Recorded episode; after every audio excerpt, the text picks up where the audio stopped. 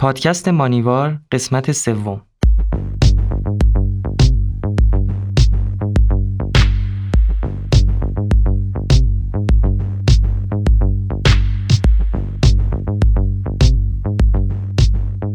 پینوفوبیا.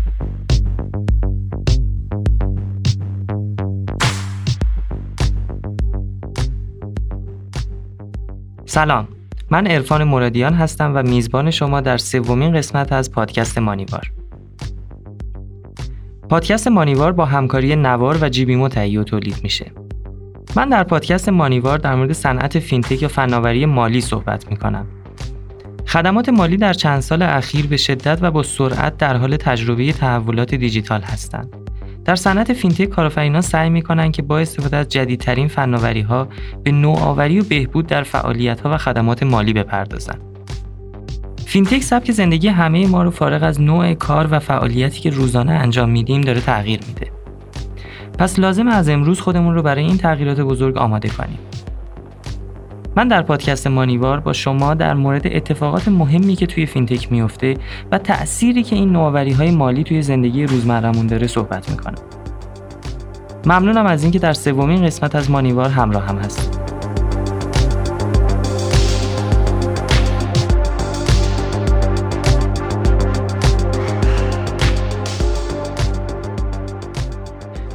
زندگی روزانه ما رو ترسها و حراسهای مختلفی احاطه کرده ترسایی که بعضیاشون به نظر شگفتانگیز و غیرعادی میاد. ترس از بلندی ترس از محیطهای بسته ترس از حشرات و حیوانات و انواع فوبیاهای دیگه ای که در اطراف ما رشد کردن و گاهن روح و روان ما رو تحت سلطه در میارن.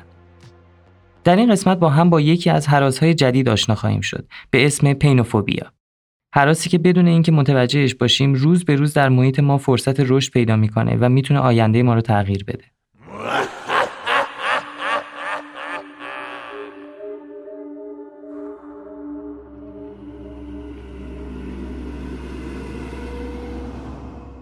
در قسمت قبل که سفری در زمان داشتیم خیلی مفصل در مورد روند رشد فناوری و تأثیرش روی خدمات مالی از قرن 19 هم تا الان صحبت کردیم و با هم دیدیم که چطور فناوری های جدید به کمک ما اومدن تا کارهای مالیمون رو از پرداخت و انتقال وجه و وام گرفتن و قرض دادن گرفته تا پسنداز کردن و مدیریت دخل و خرجمون رو ده ها مورد دیگه راحتتر، امتر و سریعتر انجام بدیم.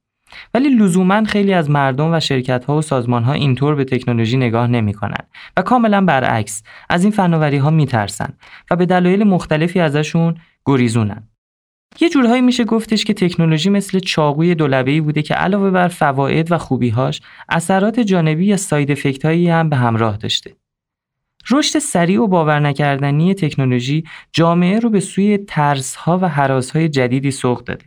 در این قسمت می‌خوام در مورد فوبیاهای کمتر شناخته شده ای باهاتون صحبت کنم که گریبان خیلی از ما یا اطرافیانمون رو گرفته و گاهم باعث اختلالات و عقب موندگی هایی توی زندگیمون شده.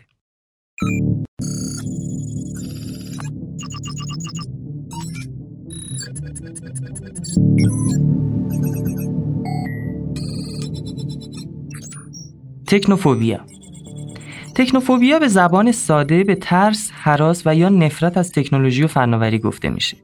اگرچه ممکنه این کلمه رو زیاد نشنیده باشیم ولی مستاخهاش رو احتمالا توی اطرافیانمون قطعا دیدیم.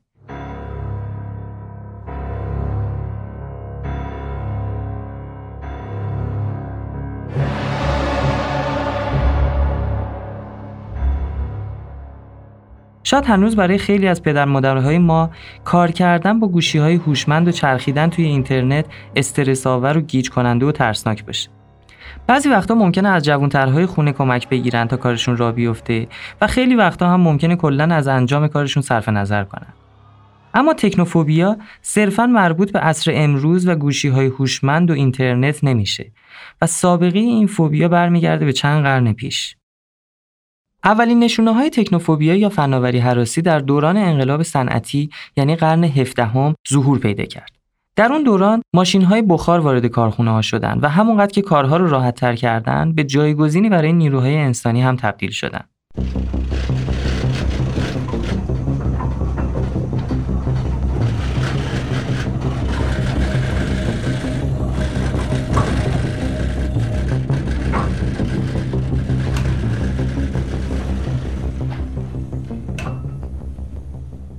موقع بود که کارگران با توجه به اینکه ماشین ها رو رقیب خودشون می‌دیدن و جایگاهشون متزلزل شده بود شروع کردن به شورش کردن و حمله کردن به کارخونه ها و نابود کردن دستگاه ها.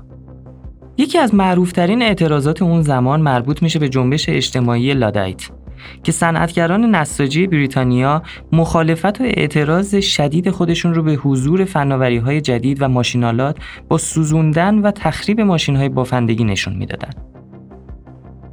مشکل اصلی اونا این بود که با معرفی و عرضه دستگاه بافندگی شغل جدیدی به وجود می اومد که می‌تونست به وسیله کارگران ارزان قیمتتر و با تخصص کمتر انجام بشه و این یعنی از بین رفتن شغل کارگران ماهرتر و با تجربه تر. این اعتراضات سرانجام خیلی خوبی نداشت و نهایتا تعداد زیادی از اونها محکوم به تبعید و اعدام شدند. از اون به بعد برای توصیف هر کسی که با صنعتی شدن یا فناوری های جدید مخالفت می‌کرد و نسبت بهشون مقاومت نشون می‌داد اصطلاح لادایت رو استفاده می‌کردن. موج بعدی تکنوفوبیا در قرن 19 هم اتفاق افتاد که در آن برخی از گروه های اجتماعی با ایجاد جنبش رومانتیسیزم و تعریف انسان ناب به زن خودشون چون فناوری های جدید رو عاملی برای دور شدن از این مفهوم می‌دیدن بر تنور ترس از تکنولوژی های جدید تا می‌تونستن دمیدن. از نیمه قرن بیستم جهان شاهد انقلاب دیگه ای بود. توسعه علم و فناوری تو حوزه های مختلف سرعت بسیاری گرفت و انقلاب اطلاعات و ارتباطات رقم خورد. در همین دوران یعنی حدود سال 1985 بود که سایبرفوبیا برای اولین بار مطرح شد. ترس و حراس شدید و غیر منطقی از کامپیوترها و فضای سایبری.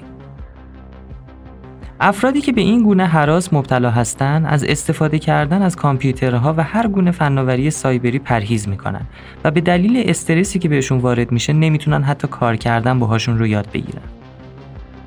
ادوارد لوکاس نویسنده و متخصص امنیت بریتانیایی در سال 2015 تو کتابش به اسم سایبرفوبیا، هویت، اعتماد، امنیت و اینترنت به اهمیت این موضوع در عصر حاضر اشاره می‌کنه و میگه که کامپیوترها اسباب بازی نیستند و اگر درست ازشون استفاده نکنیم می‌تونن به ما و خیلی از مردم صدمه جدی وارد کنن. لوکاس سعی نمی‌کنه که سایبرفوبیا رو توجیه کنه یا کمرنگ جلوه کنه در مقابل او سعی می‌کنه تو بخش های مختلف این کتاب به خطرات مختلف فناوری های نوظهور اشاره کنه. او به انواع مختلف جرایم سایبری از جمله کلاهبرداری، تقلب، فیشینگ، جاسوسی و نشر اطلاعات، بدافزارها و جنگ های سایبری اشاره می‌کنه و از هر کدوم مثال های واقعی میاره. لوکاس در واقع می‌خواد بگه که ترسی به اسم cyberphobia یا کامپیوتر هراسی بی دلیل و زیاد هم غیر منطقی نیست و درمان این هراس رو در آگاهی بخشی و آموزش و آمادگی پیدا کردن در مقابل این فناوری های نوظهور می‌دونه. نه پاک کردن صورت مسئله و اجتناب ازشون. ما در حال حاضر به تعبیر کلاس شواب بنیانگذار و رئیس هیئت مدیره مجمع جهانی اقتصاد در حال تجربه انقلاب چهارم صنعتی هستیم که شامل فناوری‌هایی مثل هوش مصنوعی، اینترنت اشیا، بایوتکنولوژی، نانوتکنولوژی، روبوتیکس و غیره میشه.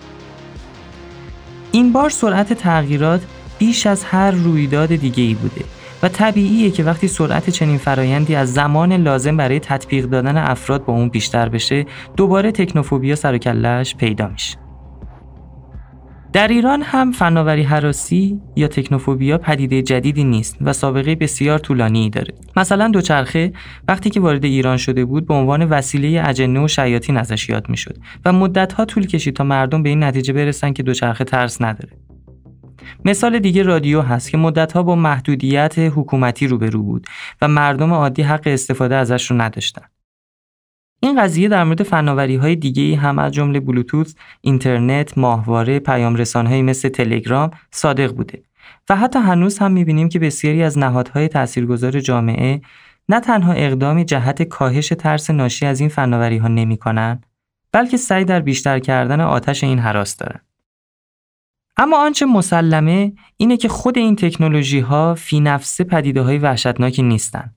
در همین راستا دو تا دانشجوی ارشد و دکترای دانشگاه علامه طباطبایی در خصوص پدیده تکنوفوبیا در سازمانهای دولتی پژوهشی انجام دادن که نتایج جالبی رو داشته. در این پژوهش به این موضوع اشاره شده که فناوری حراسی می‌تونه دو علت فردی و سازمانی داشته باشه. یعنی بعضی وقتا فناوری حراسی ریشه در خود فرد داره و فارغ از شرایط و نوع فعالیت اون فرد توی سازمان هست. اما برخی از اوقات این حراس علل سازمانی داره.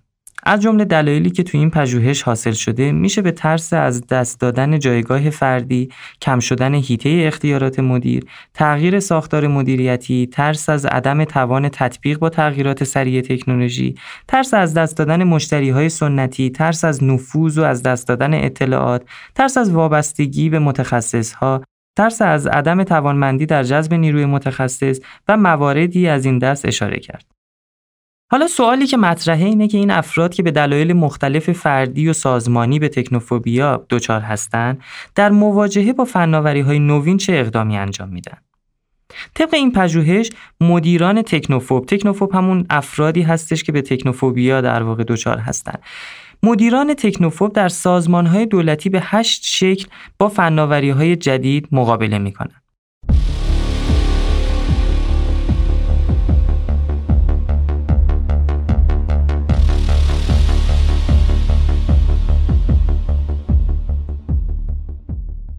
اولین کاری که می‌کنن اینه به فلسفه وجودی تکنولوژی حمله می‌کنن. بعدش با به تعویق انداختن زمان سعی در عدم اجرای تکنولوژی می‌کنن. تو مرحله سوم و در مرحله استقرار تکنولوژی مشکلاتی رو به وجود میارن. در مرحله چهارم سوالاتی در جهت ایجاد اشکال در زیر های مربوط به تکنولوژی و مکان مورد نیاز آن مطرح می‌کنن. در مرحله بعد هزینه های مربوط به تکنولوژی رو بیش از اندازه تخمین می‌زنن. تو مرحله ششم به تیم استقرار کننده تکنولوژی و تیم فنی حمله می‌کنن. تو مرحله هفتم سازمان رو با تکنولوژی وارد شده مقایسه می‌کنن و هدف از انجام این مقایسه رو عدم تطبیق سازمان با تکنولوژی می‌دونن. و نهایتا از زیر کار در میرن و کار رو انجام نمیدن.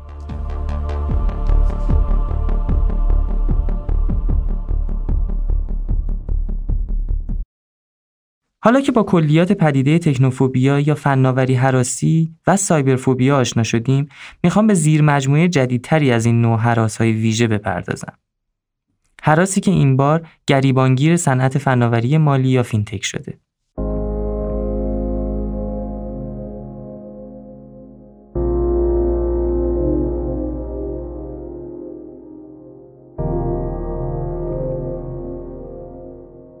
در سال 2013 Payments Council یا انجمن پرداخت انگلستان که امروزه به اسم Payments UK میشناسیمش یک فوبیای جدید رو معرفی کرد به نام پینوفوبیا.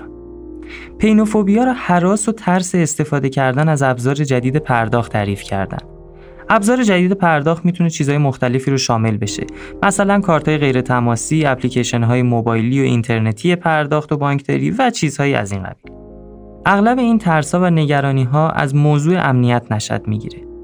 بر اساس پژوهش این انجمن این نوفوبیا حدوداً 26 درصد افراد رو تحت تاثیر قرار داده. یعنی حتی بیشتر از جمعیت افرادی که از انکبوت ها میترسن که حدوداً 25 درصد تخمین زده شده. همچنین این انجمن میگه که از هر هفت نفر یک نفر احساس می‌کنه که زندگیش به دلیل ترس از تکنولوژی عقب افتاده. و به همین ترتیب از هر ده نفر توی این تحقیق یک نفر از خدمات اینترنت بانک به کلی اجتناب می‌کنه. نزدیک یک چهارم پینوفوب ها یا کسایی که به پینوفوبیا مبتلا هستن یعنی 22 درصدشون حدودن اعتراف کردن که وقتشون رو توی صف بانک واسه یه موجودی حساب گرفتن تلف کردن. 14 درصد افراد یعنی از هر هفت نفر یک نفر چون به بانک دسترسی نداشتن و نتونستن به موقع پرداختشون رو انجام بدن متحمل ضرر زیان شدن. اینها در حالیه که تو هر دو مورد این افراد می‌تونستن از راه دور و به وسیله موبایل یا هر ابزار بانکداری و پرداخت آنلاینی کارشون رو انجام بدن. سه سال پیش هم توی آبان 1395 بانک دی یک پژوهشی را انجام داد تحت عنوان بررسی نگرش و گرایش شهروندان تهرانی به بانکداری الکترونیک. نتایج این پژوهش هم نشانگر وجود پینوفوبیا در ایران هست به طوری که علیرغم سرمایه‌گذاری زیادی که در دو دهه گذشته بر روی بانکداری اینترنتی و موبایلی انجام شده فقط 32.5 درصد از تهرانی ها از موبایل بانک و 44 درصد از اینترنت بانک برای کارهای بانکیشون استفاده می‌کنن. سه دلیل اصلی عدم استفاده مردم از این خدمات طبق این پژوهش به ترتیب احساس عدم سهولت ادراک شده، عدم مفید بودن و عدم امنیت. سهولت ادراک شده به این معنیه که کاربر چقدر برای یادگیری یک فناوری خاص باید انرژی ذهنی مصرف کنه. سهولت ادراک شده به این معنیه که کاربر چقدر برای یادگیری یک فناوری خاص باید انرژی ذهنی مصرف کنه. طبق آمار تقریبا نیمی از مردم احساس می‌کنن که شیوه کار با اینترنت بانک و موبایل بانک پیچیده و دشواره و نیاز به تلاش فراوانی داره و به همین دلیل عطاش رو به لقاش میبخشن. مورد بعدی ادراک مفید بودن یک فناوری هست یعنی اینکه کاربر به چه میزان احساس می‌کنه که با استفاده از یک فناوری می‌تونه کارهاش رو بهتر انجام بده حدودا 34 درصد مردم اصلا نمی‌دونن از طریق اینترنت بانک چه کارهایی رو می‌تونن انجام بدن. و نهایتا احساس امنیت که برمیگرده به این موضوع که تا چه حد اطلاعات مبادلات مالی و حریم شخصی کاربر توسط اون فناوری خاص محافظت و سیانت میشه. این پژوهش در پایان راه حلی برای این مسائل ارائه نمی‌کنه. ولی انجمن پرداخت انگلستان میگه که یکی از راههای غلبه بر این حراس و ترس آموزش، آگاهی بخشی یا ایجاد اورنس است. اما قبل از انجمن پرداخت انگلستان در سال 2011 شرکت فرانسوی انجینیکو که از رهبران ارائه دهنده خدمات پرداخت در دنیاست یک تحقیق انجام داده بود در خصوص میزان پذیرش فناوری غیر تماسی یا کانتکلس در بین مردم بریتانیا. فناوری غیر تماسی یا کانتکلس همون تکنولوژی هستش که در کارتای مترو و اتوبوس ما چند سالیه که داره استفاده میشه. نتایج این پژوهش بسیار مشابه دو پژوهشی که قبلتر بهش اشاره کردم بود. نکته اولش این بودش که فقط 13 درصد از مردم کارت های بانکی مجهز به این تکنولوژی غیر تماسی رو داشتن که تنها 5 درصدشون پرداختشون رو از این طریق انجام می‌دادن. و نکته دوم این که مردم شدیداً ابراز بی اطلاعی نسبت به این فناوری می‌کردن و دغدغه هایی داشتن از جنس اینکه این کارت های غیر تماسی کجاها استفاده میشن؟ پایانه های فروش یا ترمینال های غیر تماسی چه شکلی هستند و مهمتر از هر چیز امنیت این فناوری چگونه تأمین میشه و چجوری خیالشون راحت باشه از بابت تقلب و دزدی؟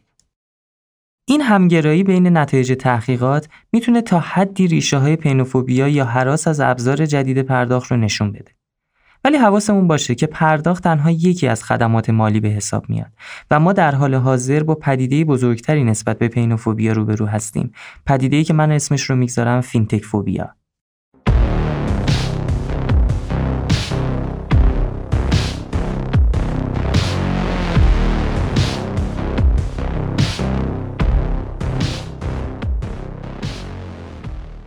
فینتک فوبیا ترس و حراس از پدیده فینتکه. این حراس یک پدیده چند وجهی به شمار میاد.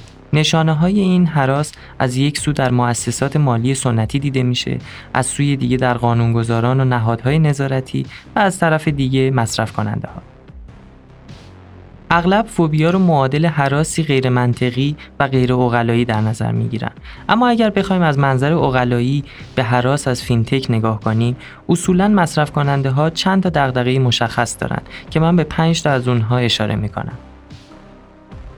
دغدغه اول. من متوجه نمیشم که فینتک چه کار می‌کنه و داستانش چیه. در پاسخ به دغدغه اول باید بگم که فینتک یا فناوری مالی همچنان مفهوم در حال تکاملیه و روز به روز داره گسترده تر و پیشرفته تر میشه. ولی برای اینکه با داستان فینتک بیشتر آشنا بشین من پیشنهاد می‌کنم اپیزود دو پادکست مانیوار رو کامل گوش بدید و این دغدغه کاملا برطرف خواهد شد. دغدغه دوم. آیا فینتک بی در و پیکره؟ اصطلاحا مثل غرب وحشی میمونه و هر کسی می‌تونه توش وارد بشه؟ در پاسخ باید بگم که این دغدغه از اینجا نشأت می‌گیره که خیلی ها معتقدن فینتک قانونگذاری نشده و هر کسی هر کاری بخواد بدون هیچ نظارتی می‌تونه انجام بده. در صورتی که اصلا اینطوری نیست و در بسیاری از کشورهای توسعه یافته و حتی در حال توسعه قوانین و چارچوب های مشخصی در خصوص فینتک وضع شده و فینتک ها طبق اون چارچوب ها نظارت و کنترل میشن. اگرچه این رو هم باید در نظر داشته باشیم که با توجه به وسعت و گستردگی فعالیت های صنعت فینتک بعضی جاها فعالان فینتک جلوتر از چارچوب ها و قوانین پیش میرن و نهادهای قانونگذار با کمی تأخیر و بعد از مطالعه و بررسی فعالیت‌های اون نوع فینتک به خصوص و نوظهور شروع به تعیین تکلیف کردن مرزهای فعالیت اونها می‌کنن. در ایران هم در چند سال اخیر حدوداً به همین شکل بوده و با شفافیت عملکرد فینتک ها و نظارت قانونگذاران و رگولاتورها میشه گفتش که فینتک با غرب وحشی خیلی فاصله داره و بی‌در و پیکر نیست. دغدغه سوم آیا از اطلاعات من محافظت میشه؟ یکی از دغدغه ها و دلایل بازدارنده استفاده از اپ مالی یا فینتکی موضوع امنیت و اطمینان پذیری اوناست که تو چند تا پژوهش هم بهش اشاره کردیم. در کل بانک ها و مؤسسات مالی اقدامات بسیاری رو برای اطمینان از امنیت خدمات مالی آنلاین انجام میدن. از رمزنگاری وبسایت ها و اطلاعاتی که رد و بدل میشن بگیرید تا خروج اتوماتیک از سیستم وقتی برای یه مدت زمانی توی اون سامانه کار نمی کنید یا مثلا اگر چند بار رمزتون رو اشتباه بزنید و تلاش های ناموفق زیادی داشته باشین حسابتون غیر فعال میشه. و انواع و اقسام مراحل احراز هویت. حتی در سراسر دنیا مراکزی وجود دارن که این سیستم ها رو در فواصل زمانی مختلف از نظر امنیتی مورد بررسی قرار میدن تا خطر کمتری مشتریان رو تهدید بکنه. فینتک ها هم با توجه به حجم داده هایی که جمع و ذخیره سازی می‌کنن به خاطر اعتبار و برندشون هم که شده مجبور هستن که سطح امنیت در حد بانک ها و حتی بالاتر داشته باشن. قطعا امنیت دغدغه بسیار مهمیه و کاربران هم باید با دقت بسیار بالایی بین فینتک ها اونهایی رو در نظر بگیرن و انتخاب کنن که به خوبی محرمانگی اطلاعات و امنیت حریم خصوصی رو رعایت می‌کنند.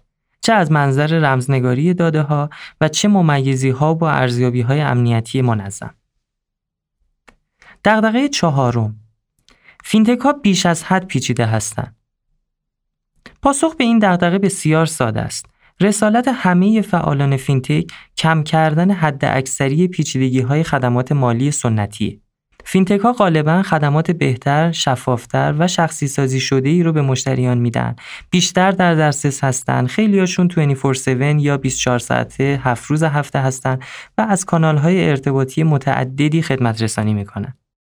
دغدغه پنجم فینتک ها میان و میرن و ثباتی ندارن. در پاسخ باید بگم که فینتک ها هیچ وقت از بین نمیرن و چون نیاز مالی افراد و کسب و کارها هر روز بیشتر و پیچیده تر میشه فینتک ها هم متناسب با اون تکامل پیدا می‌کنن.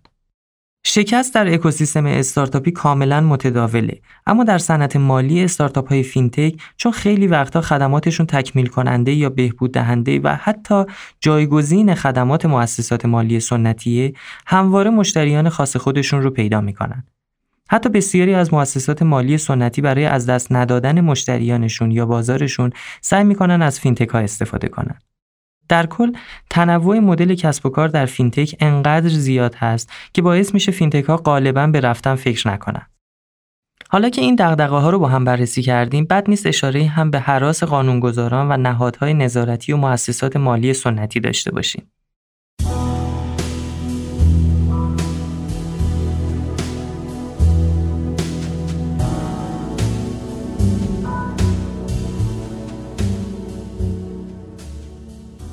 فینتک فوبیای این دسته از ارگانها اغلب ریشه در همون تکنوفوبیای سازمانی داره و اونا هم دقیقا همون هشتکاری رو انجام میدن که قبلا بهش اشاره کردم. یعنی اول به فلسفه وجودی تکنولوژی حمله می‌کنن بعد با به تعویق انداختن زمان سعی در عدم اجرای تکنولوژی می‌کنن و بعد هم در مرحله استقرار تکنولوژی مشکلاتی رو به وجود میارن. این سناریوها رو هممون تجربه کردیم. آخرین موردش هم همین رمز دوم پویا بود که توی اپیزود اول بهش مفصل پرداختیم. مثال دیگه موضوع کیف پول الکترونیکی هست که سالهاست مسکوت مونده و حتما من توی یکی از قسمت‌های مانیوار بهش می‌پردازم. اول این قسمت به جنبش Luddite ها اشاره کردم. Luddite های امروز دیگه به سراغ کارخونه ها و سوزوندن ماشین‌آلات نمیرن بلکه با فشردن یک دکمه کسب و کارهای جدید رو فیلتر می‌کنن و آتش فینتک فوبیا رو بیشتر می‌کنن. با این مدل کارها سعی می‌کنن اعتماد مردم و مصرف کننده ها رو نسبت به فینتک ها کم کنن. حالا چه سهوا چه عمدن شاید جالب باشه بدونید که هنوز که هنوزه سایت نماد اعتماد الکترونیکی فینتک رو به رسمیت نمی‌شناسه و نتونسته پا به پای فناوری و های کسب و کار جدید پیش بره.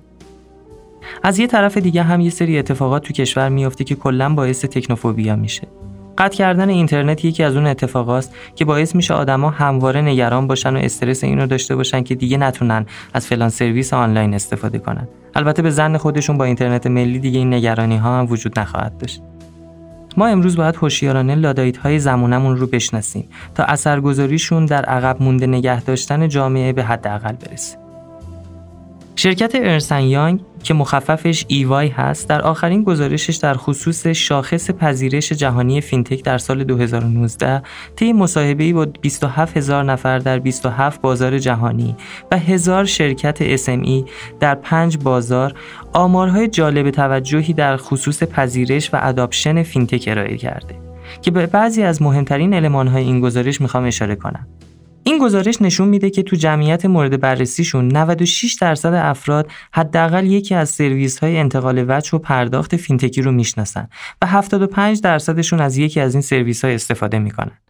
و همونطور که می‌دونید فینتک فقط مربوط به پرداخت و انتقال وجه نیست. طبق این گزارش 48 درصد افراد از یک سرویس فینتکی بیمه یا insurance استفاده می‌کنن. یعنی حدوداً از هر دو نفر یک نفر. در کل هم در جامعه مورد بررسیشون متوجه شدن که به صورت کلی در دنیا فینتک برای 64 درصد افراد مورد پذیرش قرار گرفته و اصطلاحاً adoption رخ داده. در مورد پذیرش فینتک از سوی SME ها یا همون شرکت های کوچیک و متوسط هم آمار جالبی ارائه شده. طبق این پژوهش میزان پذیرش فینتک بین SME ها 25 درصد تخمین زده میشه 56 درصد SME ها از یک سرویس فینتکی بانکی یا پرداختی استفاده می‌کنن و 46 درصدشون هم از یک سرویس تامین مالی یا financing فینتکی بهره بردن دلیل اصلی این شرکت ها برای پذیرش و استفاده کردن از فینتک های چالشگر محدوده قابلیت ها و امکاناتشونه. 93 درصد از شرکت هایی که فینتک ها رو پذیرفتن هر جا که بتونن و ممکن باشه سعی می‌کنن از راهکارهای فناورانه پیدا بکنن و استفاده کنن. یه جورایی مزه این راهکارهای مدرن به دلشون نشسته انگار. نکته مهمتر این که حتی 89 درصدشون حاضرن که اطلاعات و دیتاشون رو با شرکت های فینتک به اشتراک بگذارن و این از نظر من بالاترین سطح بلوغ این شرکت هاست. اگر بیایم و آمارهای سالهای گذشته رو هم بررسی کنیم می‌بینیم که حدودا هر سال میزان پذیرش fintech یا adoption fintech بین افراد دو برابر شده. این یعنی اینکه توی کشورهای توسعه یافته finophobia یا به صورت کلیتر fintech phobia در حال کنترل و کاهشه. جفری مور در کتاب معروفش گذر از پرتگاه یا عبور از شکاف یا همون Crossing the Chasm چرخه عمر پذیرش فناوری رو به پنج گروه از افراد تقسیم می‌کنه. گروه اول که 2.5 درصد جامعه محسوب میشن نوآوران یا اینوویتورز هستند. این افراد به دنبال فناوری های جدیدن و معمولا به دلیل علاقه زیادی که به فناوری دارن جذب محصولات جدید میشن. عموما این افراد نوجوانان و جوانان هستند و قدرت ریسک بالایی هم دارن. یه جورایی این دسته از افراد تکنوفیلیا محسوب میشن، مخالف تکنوفوبس یا همون مجذوبان فناوری. گروه دوم پذیرندگان آغازین یا ارلی اداپترز هستند که 13.5 درصد جمعیت رو تشکیل میدن. اینا افرادی هستند که از فناوری و محصولات جدید به دلیل مزیت‌های خوبی که دارن استقبال می‌کنن. این دسته هم از نوجوانان و جوانان تشکیل میشه که قدرت ریسک و طبقه اجتماعی بالایی دارن. دسته سوم که اکثریت پیشگام یا ارلی ماجوریتی نامیده میشن 34 درصد جامعه رو تشکیل میده. این افراد پس از مدت زمان بیشتری نسبت به دو دسته قبل به فناوری و محصولات جدید اعتماد می‌کنن و توقعشون از گروه های قبلی بالاتره و منتظر میمونن تا نواقص و کمبودهای احتمالی یک فناوری برطرف بشه تا بعد ازشون استفاده کنن. این افراد بیشتر با پذیرندگان آغازین یا ارلی اداپترز در ارتباط هستند. گروه چهارم اکثریت پیرو یا لیت ماجوریتی هستش که اونها هم 34 درصد جمعیت رو تشکیل میدن این دسته معمولا بعد از اینکه بیشتر از نصف جامعه یک فناوری و محصول جدید رو پذیرفت از اون استفاده می‌کنن. در طبقه اجتماعی متوسط به سمت پایین هستند و بیشتر با دیگر افراد اکثریت پیرو و همچنین افرادی از دسته اکثریت پیشگام در ارتباط هستند در آخر هم دیرپذیران یا لگرز هستند که 16 درصد جامعه رو تشکیل میدن. دیرپذیران آخرین اشخاصی هستند که فناوری رو میپذیرن. این افراد از تغییر متنفرن و معمولا روی سنت ها تمرکز می‌کنن. این افراد در طبقه اجتماعی ضعیف قرار دارن و از گروه های دیگه پیرترن اصولا و فقط با دوستان نزدیک و فامیل در تماس هستند. اما ما موضوعمون فقط متوجه این 16 درصد نمیشه. دکتر مشتبه لشکربلوکی عضو سابق هیئت مدیره بانک صادرات و از اساتید هیئت علمی رشته مدیریت دانشگاه شریف در خصوص تکنوفوبیا یه حرف خیلی خوبی زده. مواجهه ما ایرانیان با نوآوری و فناوری همواره با ترس همراه بوده. چه این ترس از طرف دولت باشد، چه از سوی مردم. این مسئله همکنون نیز جاری است و فناوری حراسی یا تکنوفوبیا چون خون در رگهای فرهنگ و روان اجتماعی ما جاریه. در حالی که امارات وزیر هوش مصنوعی یا آی تعیین و منصوب می‌کنه ما هنوز در حیرتیم که بالاخره تلگرام خوبه یا بد او در پایان میگه که برای مواجهه با فناوری حراسی ایرانی باید به سه نکته توجه بکنیم. یک فناوری حراسی و سنگینی ریسک اجتماعی نوآوری تنها متعلق به ایران نیست اما ممکنه شدت اون توی ایران در مقایسه با برخی از جوامع بالاتر باشه بنابراین حراس بیش از حد از فناوری حراسی به دل راه ندیم. دو هر نوآوری مانند یک زایمانه و هر زایمان نیز با درد و خونریزی همراهه. پس بپذیریم که بخشی از فناوری حراسی طبیعیه و مقاومت در مقابل تغییر هم طبیعیه و اگر نباشه باید به زنده بودن جامعه شک کرد. 3. هر نوآوری یه سیکل یا دوره عمری داره. همیشه یک امر نوآورانه به دیده تردید و به مسابه تهدید دیده میشه. گاهی تمسخر میشه، گاهی ترد میشه، اما با صبوری و بعد از امتحان پس دادن به عنوان یک امر طبیعی پذیرفته میشن. خیلی از فناوری هایی که امروز ما استفاده می‌کنیم یه زمانی ازشون میترسیدیم. ولی به مرور زمان این ترس و حراس برطرف شد و یه جورایی این تکنولوژی ها به بخش جدایی ناپذیری از زندگیمون تبدیل شدن. هواپیما هم یک نمونه دیگه از اون محصولات فناوران است که یک زمانی نسبت بهش حراس وجود داشت. البته اگه در معرض خطای انسانی قرار نگیره. ممنونم از اینکه در این قسمت همراه هم بودید و امیدوارم لذت برده باشید. یادتون نره که اگر پیشنهاد یا انتقادی به این پادکست دارید می‌تونید در قسمت کامنت ها با همون در میون بگذارید. مانیوار رو می‌تونید در شبکه های اجتماعی مثل اینستاگرام، توییتر و لینکدین با اسم مانیوار پاد پیدا و دنبال کنید تا اطلاعات بیشتری در مورد هر اپیزود کسب کنید. تا قسمت بعدی از مانیوار خدا نگهدارتون باشه.